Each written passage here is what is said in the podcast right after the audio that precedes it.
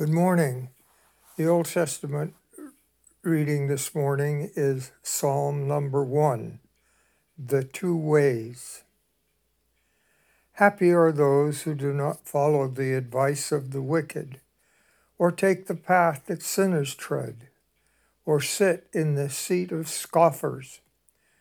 But their delight is in the law of the Lord, and on his law they meditate day and night.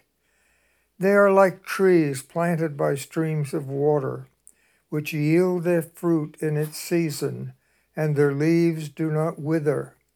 In all that they do, they prosper.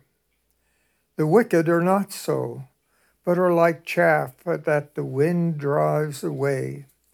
Therefore, the wicked will not stand in the judgment, nor sinners in the congregation of the righteous. For the Lord watches over the way of the righteous, but the way of the wicked will perish. Thus endeth the psalm.